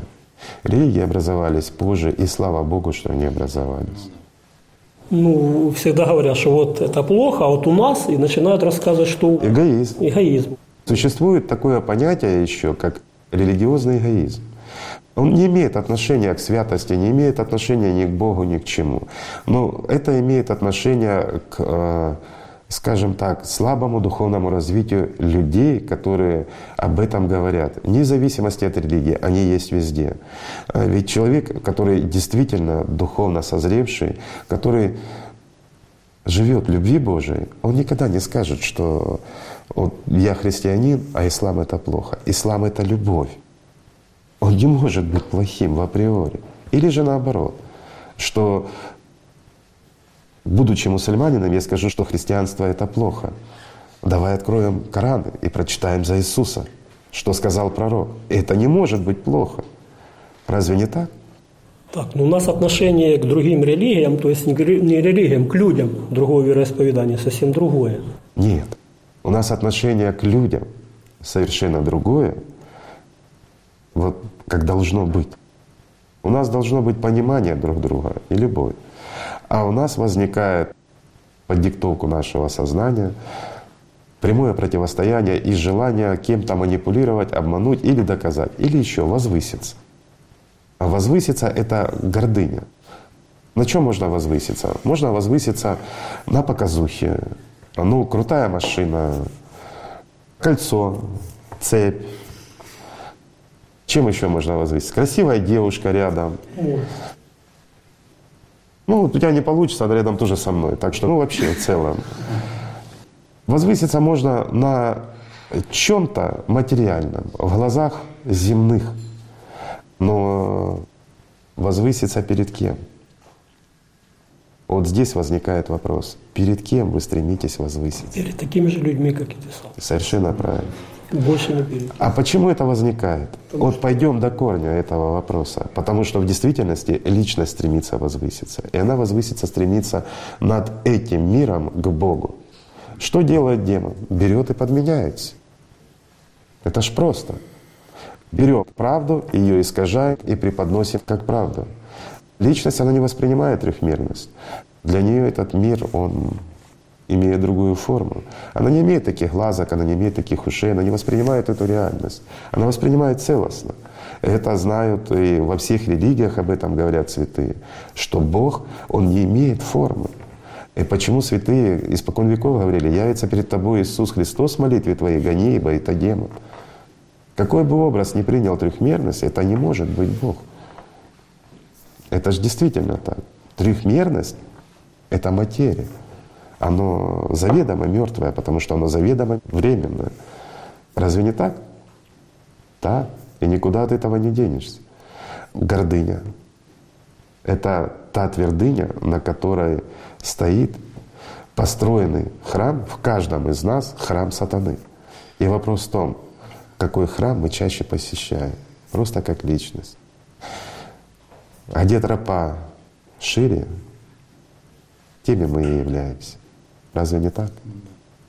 Но, к сожалению, в большинстве своем, современном мире, даже у тех людей, которые считают себя верующими, тропа хорошо протоптана одна к гордыне, к желанию, ну и ко всему остальному. А другая, а другая не хуже даже.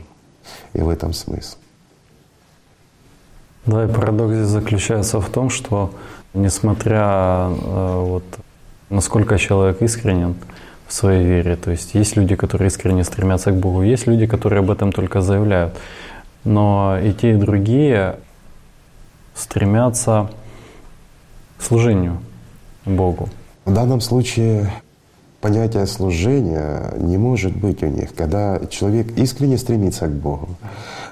И когда человек об этом только заявляет, они не стремятся к Богу они стремятся к приобретению силы Божьей. Да, больше хотят, чтобы о них думали, то есть казаться, чем быть.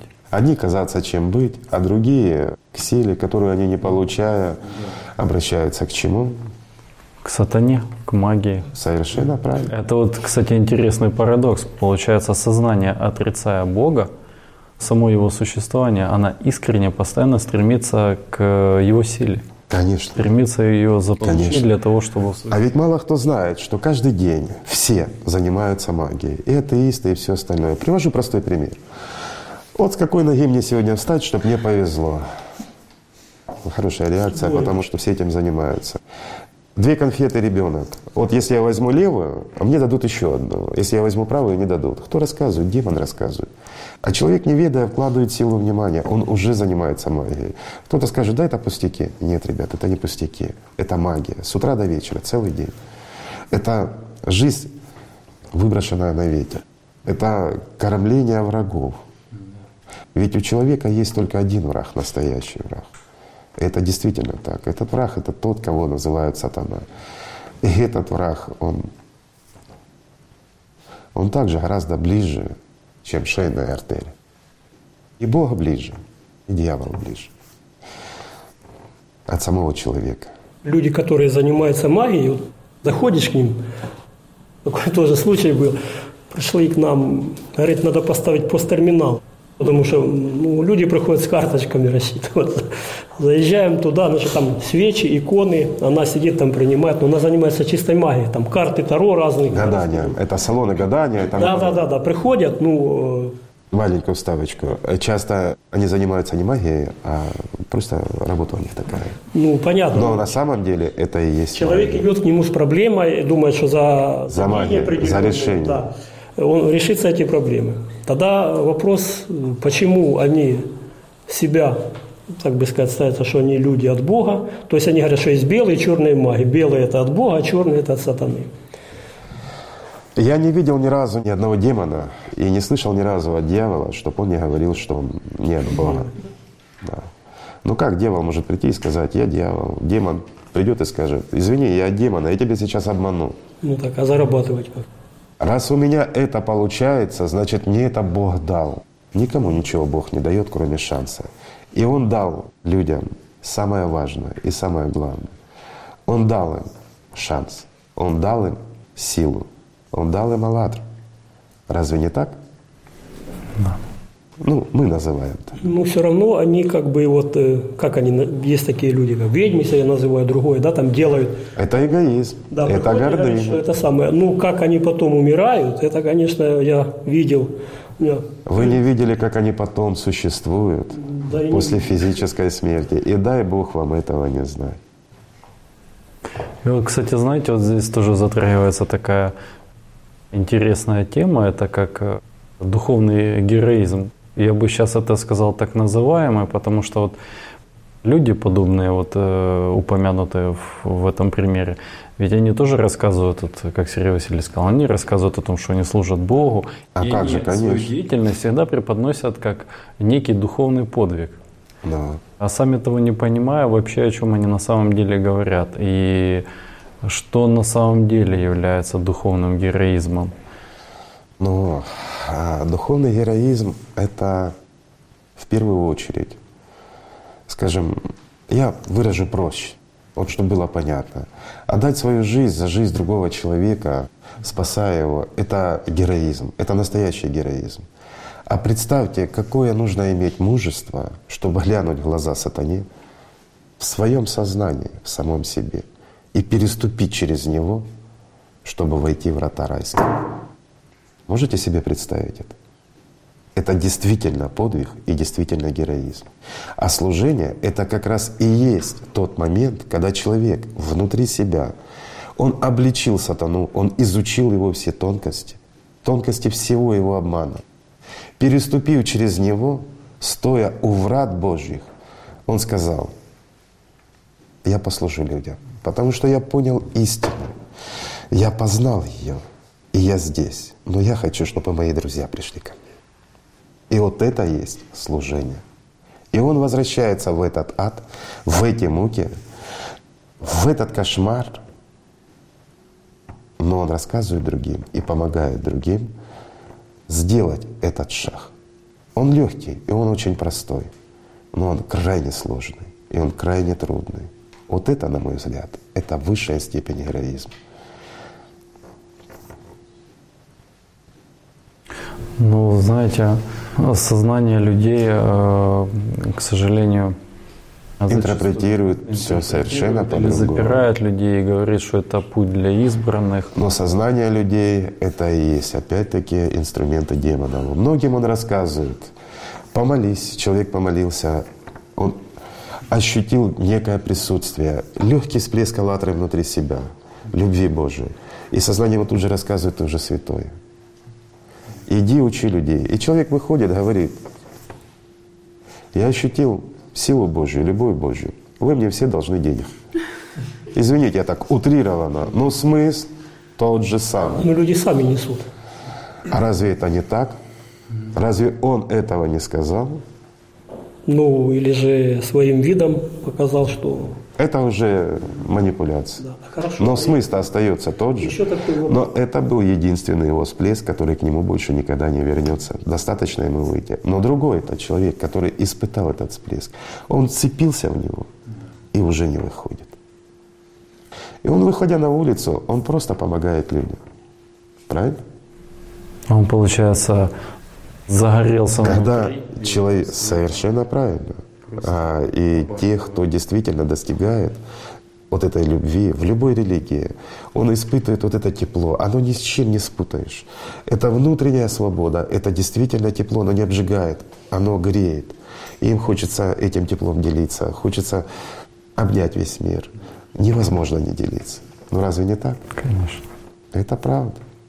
Но хочет ли человек себе что-то взамен?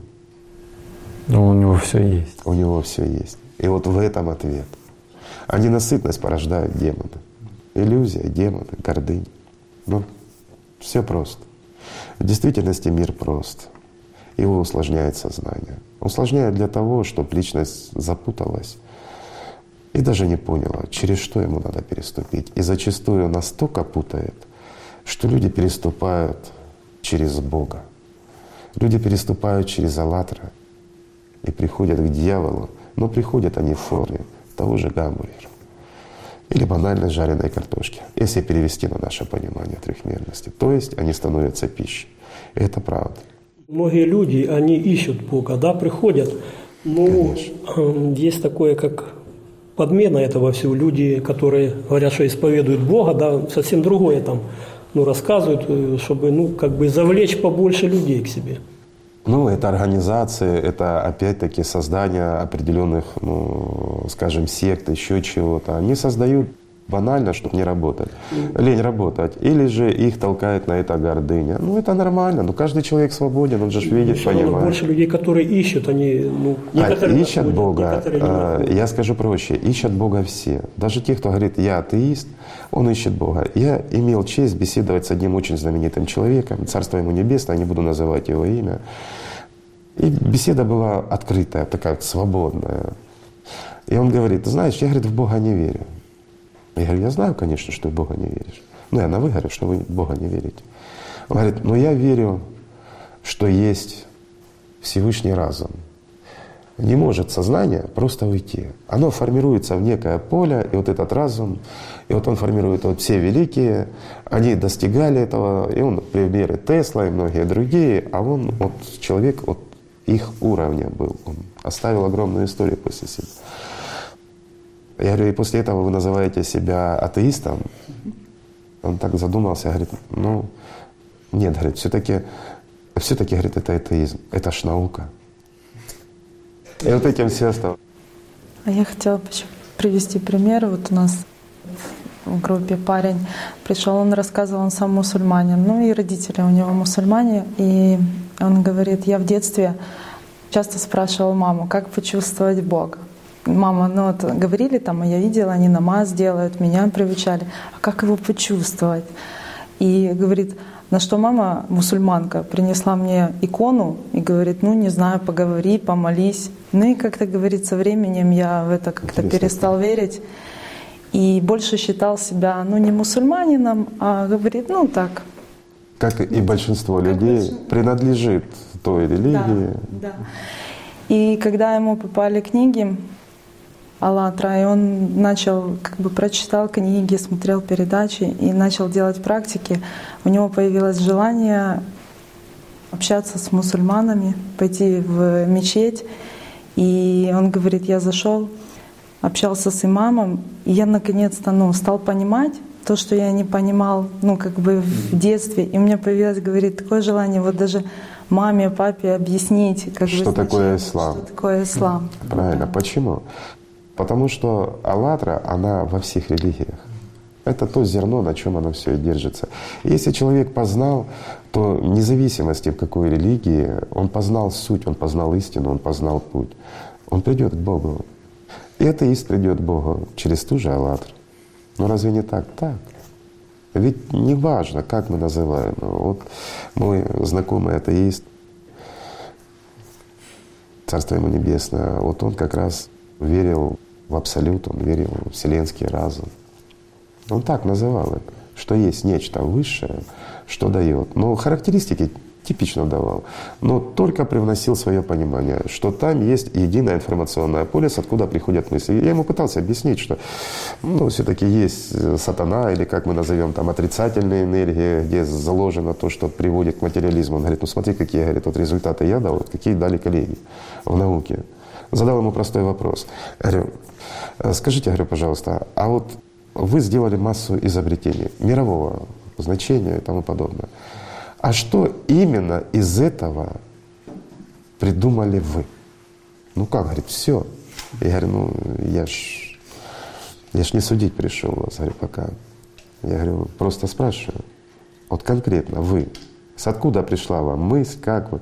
Он пришел к тому пониманию, в конечном счете, буквально за 15 минут разговора, он сидел такой расстроенный, говорит, ты знаешь, вот, говорит, если честно, а говорит, оказывается, я, говорит, ничего не изобрел, все приходило готово. Я, говорит, просто об этом думал. Я, говорит, как ты говоришь, вкладывал, вкладывал, вкладывал внимание, и мне приходили готовые ответы. Я же, говорит, не мог сопоставить, это же несопоставимые вещи. И он начал думать, как же я мог это все сопоставить, что оно таким стало. То есть, получается, загнал в тупик ну, одного из великих умов мира сего, скажем так, простым, банальным вопросом. Как ты это сделал? Но гордыня его вначале упиралась. Достаточно было перешагнуть через его гордыню, и человек просто понял. Но, тем не менее, мы с ним крепко дружили, очень многое понял,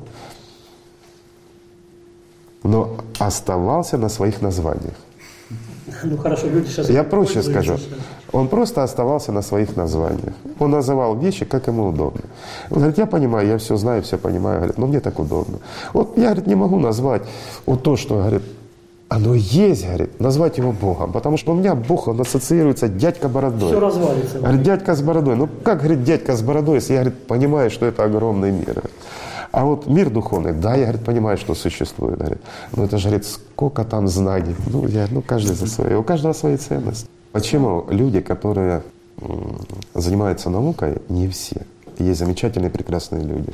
Но человек, чем, скажем, дольше занимается и значимее у него результаты в науке, ну, более признанные, скажем, тем чаще они занимают позицию атеиста. Эгоизм, банальный эгоизм. Во-первых, его возносят как великого человека, и здесь срабатывает сатана в нем. Прямое противостояние Богу.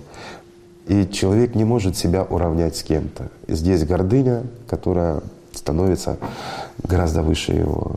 И вот в этом возникает проблема. Но даже в них есть личность, которая знает, что Бог есть это истинные они. Но они остаются как бессильные личности, скажем. Но они имеют свое слово. И вот с этим даже атеист не может не считаться. Но он это облекает в некую форму, приемлемую для него. Вот как в моем случае, как и вот в вашем случае. Есть некая энергия, которая разумна, которая чем-то обладает и что-то делает. Потому что не может просто из ничего, из одной точки появиться вся Вселенная. Вот вся материя была в точке, которую даже не видно невооруженным глазом. А потом появилась вот эта огромная, огромная Вселенная. И как бы мы ни играли здесь сознанием, как бы мы ни крутили, как бы мы ни сжимали материю вот в точку, которую невидима даже нашим зрением, собрать всю материю невозможно. А на самом деле было гораздо проще. Даже точки не было, но мир есть. Это, знаете, вот э, сейчас слушая, я вспомнил этот момент такой ключевой, когда были разделены наука и религия. И на самом деле это стало ключевым э, таким моментом для развития цивилизации, для таких ну, серьезных э, подмен. Это естественно. Если бы наука и религия были соединены, то наука бы не развивалась религия бы не позволила развиваться науке, помня о тех опасностях, которые она несет. Это действительно так. А почему долгое время, длительное, очень длительное время, а, религии противостояли науке? Не потому, что религия пыталась держать людей отсталыми, потому что ими проще управлять. Ни в коем случае нет. А потому что это не первая цивилизация.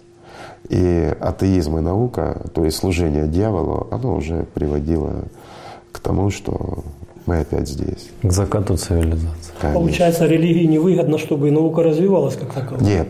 Нет, здесь Нет. другое. Религии выгодно, чтобы наука развивалась. Религии выгодно, чтобы люди стремились к Богу. Это выгодно религия. Религия, она сохранена на еще более древних знаниях. И вот отсюда по истории оно, вот эта волна, передача знаний, она и дошла и до религии. Не везде отображено, скажем, а в большинстве своем это стерто с памяти исторической. Ну, факты, подтверждающие это есть, что цивилизация уже была, и люди сами себя уничтожали, и в конечном счете уничтожили. Ядерные войны, и все это было. И это не фантастика, это факты, которые на сегодняшний день, ну, может отрицать, но я не знаю, разве что действительно отсталый человек. Это факт. Получается, если ученый человек, вот если он отодвинет свою, ну как бы гордыню, эго, Но таких очень много. поверят, ну как А, не поверят. Они перестают служить сатане, они начинают служить Богу. И вопрос не в публичности или еще что-то. Ведь э, познание Бога — это интимный процесс. Он обусловлен, ну, между двумя не скажешь, между миром духовным, бескрайним, и самим человеком. Это его путь на самом деле. И не совсем обязательно кричать везде, рассказывать, что я верующий человек. Да? Ну, кто-то стремится об этом говорить, кто-то хвалит свою религию, кто-то свою. Вопрос не в этом. А вопрос в том, что когда человек постигает Бога, это самое важное, что может достичь. И ученый, который постигает Бога, ему не обязательно об этом говорить. Главное, что он это постигает. Наука от этого не страдает, а только выигрывает. Но вопрос в другом, что человек, который действительно стоит, твердо стоит на пути к Богу, он не будет изобретать оружие, ну или еще что-то такое нехорошее. Это правда. А наука часто переделывается, ведь люди в первую очередь изобретают, как победить другого такого же, а как нанести ему увечья, а лишь потом изобретают, ну как же их вылечить, на всякий случай, вдруг у того тоже такая палка. Ну, вот в этом смысл. Но ведь на самом деле очень многих людей именно внутренний поиск Бога заставляет развиваться, именно идти развиваться в науку. Я скажу даже по-другому. Настоящие ученые, именно настоящие ученые, великие, они приходят через науку к пониманию, что Бог есть. Это неизбежно, потому что в своих познаниях они упираются в то, где материя заканчивается, где иссякает власть дьявола. И приходит понимание, что за этим всем есть тот, кого называют Создатель. Это правда. И примеров этих не счесть. Да, очень часто, когда занимаемся в группе, ребята спрашивают, почему ведущие, наверное, что-то скрывают, почему они не рассказывают, наверное, какие-то тайны. А нет тайн. Тайн нету, но они... Нет тайн. А ждет их сознание, оно ждет силы. Сознание, оно что привлекает людей в религии, ну, куда угодно, даже вот в Аллатру. Ну, в Аллатру тем более, понятно, люди знают, что здесь огромная сила есть, но огромная сила не наша. У меня ее нет, ни у кого ее нет. Это сила Божья. Аллатра — сила Бога, всего лишь навсего. Но сознание это воспринимает, оно знает, что эта сила порождает все. Не будь этой силы в этом мире, даже в искаженном виде, то есть сатана не существовал, но он же первейший гордец, которому пытаются подражать многие. И стремятся за этой силой, накопить эту силу. Ну для чего, опять-таки? Для того, чтобы получить что-то в этом временном трехмерном мире. А что получить? Опять временно. Заставить кого-то любить можно разве? Нельзя. Нельзя. Что можно достичь? Какую-то железяку, какую-то деревяшку, какой-то дом или какую-то еду. А Все что? временно. И тело временно. И мы здесь временно. Даже субличности и те временно. Все временно. И променять это на вечность, это каким глупцом надо быть на самом деле? Самые большие гордецы, получается, считая себя самыми умными, обрекают себя на самую большую Они глупость. сами себя. Здесь можно только сочувствовать этим людям за их выбор. Это действительно так. Да, еще лень порождает авторитетов, когда человек не хочет в себе найти эту внутреннюю. Он ищет внешнюю опору. Да. И опору он берет не истинные знания, на которые можно опереться и постичь. Это как лестница, ведущая к бесконечности, а других людей. Но не опору он в них ищет. Люди ищут в них возможность сложить ответственность за себя. И вот часто бывает, по воле Божией Бог так сказал, ты делай. Ну откуда ты знаешь, что Бог сказал, что я так делал? Ну простой вопрос. Ты что, с Ним общаешься? Если бы ты с Ним общался, ты так не говорил. И все становится на свои места. Но сознание аж накручивает, что здесь все по воле Божьей и под Его диктовку. Ну, мы уже не раз об этом говорили, что Бог видит человека лишь тогда, когда он обретает жизнь. Вот тогда мир духовный его воспринимает. Это как этот мир, как болото, в грязи во всем, а мир духовный — это небеса.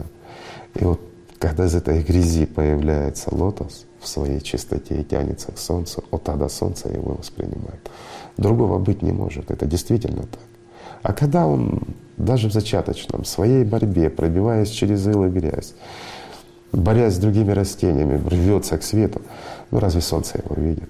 Нет, не видит.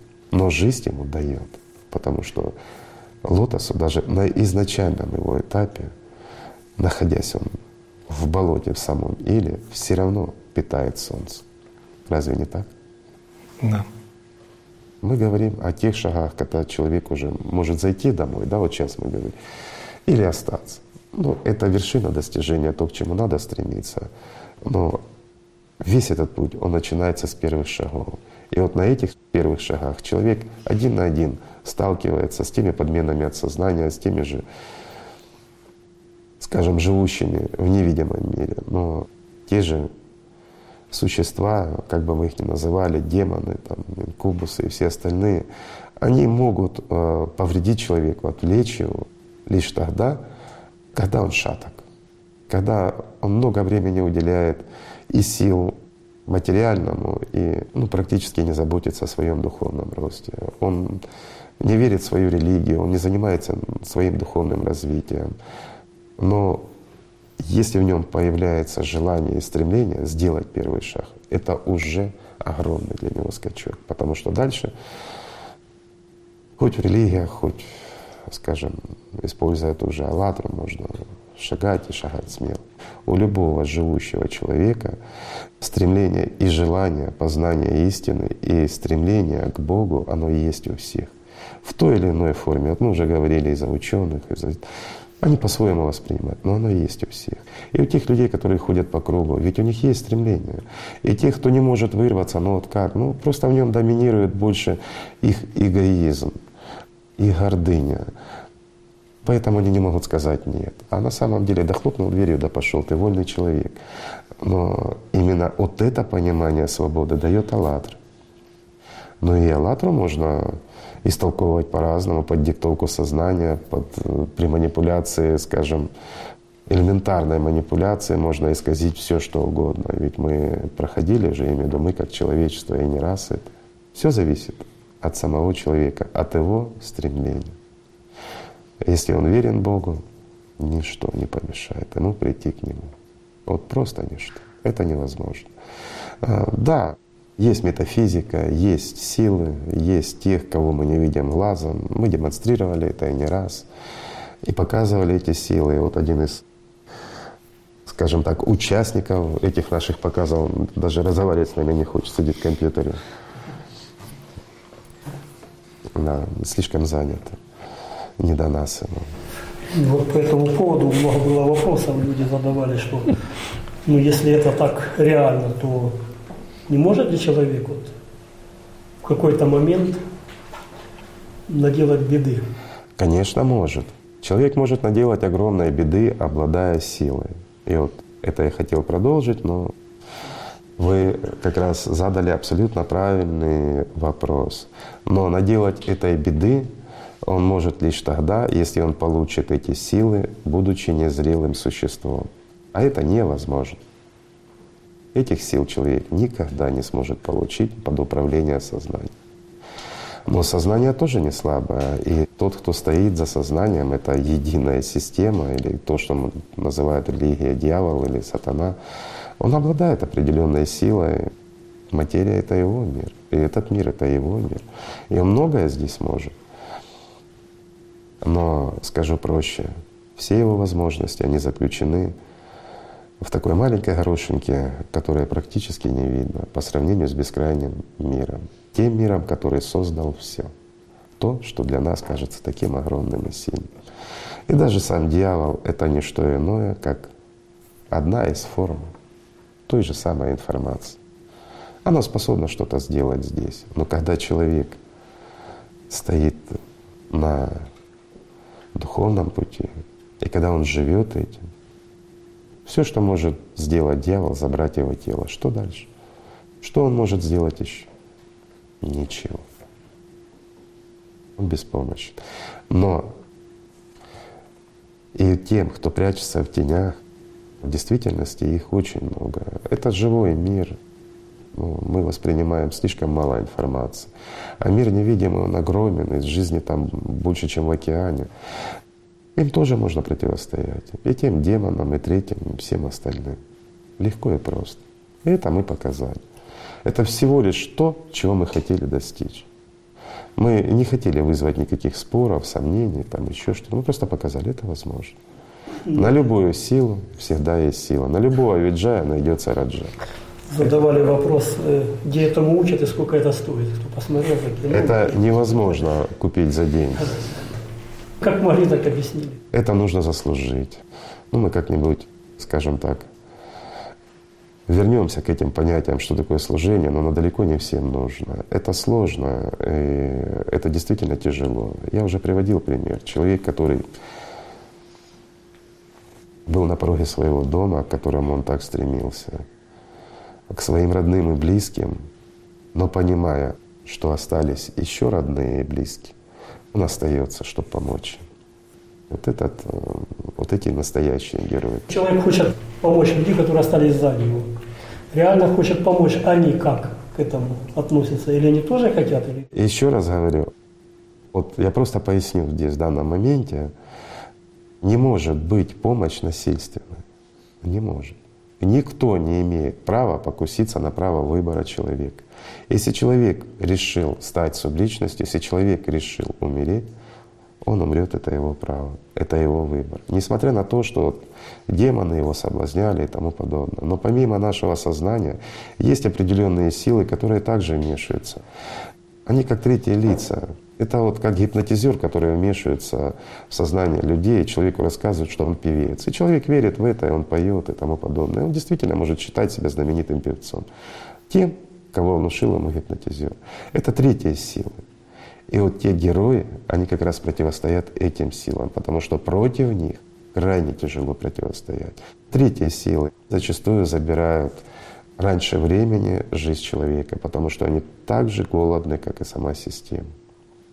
И вот как раз служение миру духовному, вот этих героев, или как Гелиаровых называют, оно как раз заключается в том, что в меру своих возможностей и сил противостоять именно тем, кто мешает. Но ни в коем случае не покушаться на выбор людей. Это невозможно. Помощь реально, реально. Да, есть. Но не всем подряд и не всегда, когда, даже не всегда тогда, когда это нужно. Скажем так, это нужно очень часто, а героев не так много, как хотелось бы. Но люди ж к этому стремятся и растут. Ими не рождаются. Да. Ими не рождаются, ими становятся. Это действительно тот случай, когда любой человек в действительности может стать на служение в самом глубоком и в самом настоящем понимании этого слова. Служение миру духовному. Ну, это не тема сегодняшнего разговора. Ребят, если есть вопросы. Наконец-то Андрей заговорил. Ну, подойди сюда, Андрей.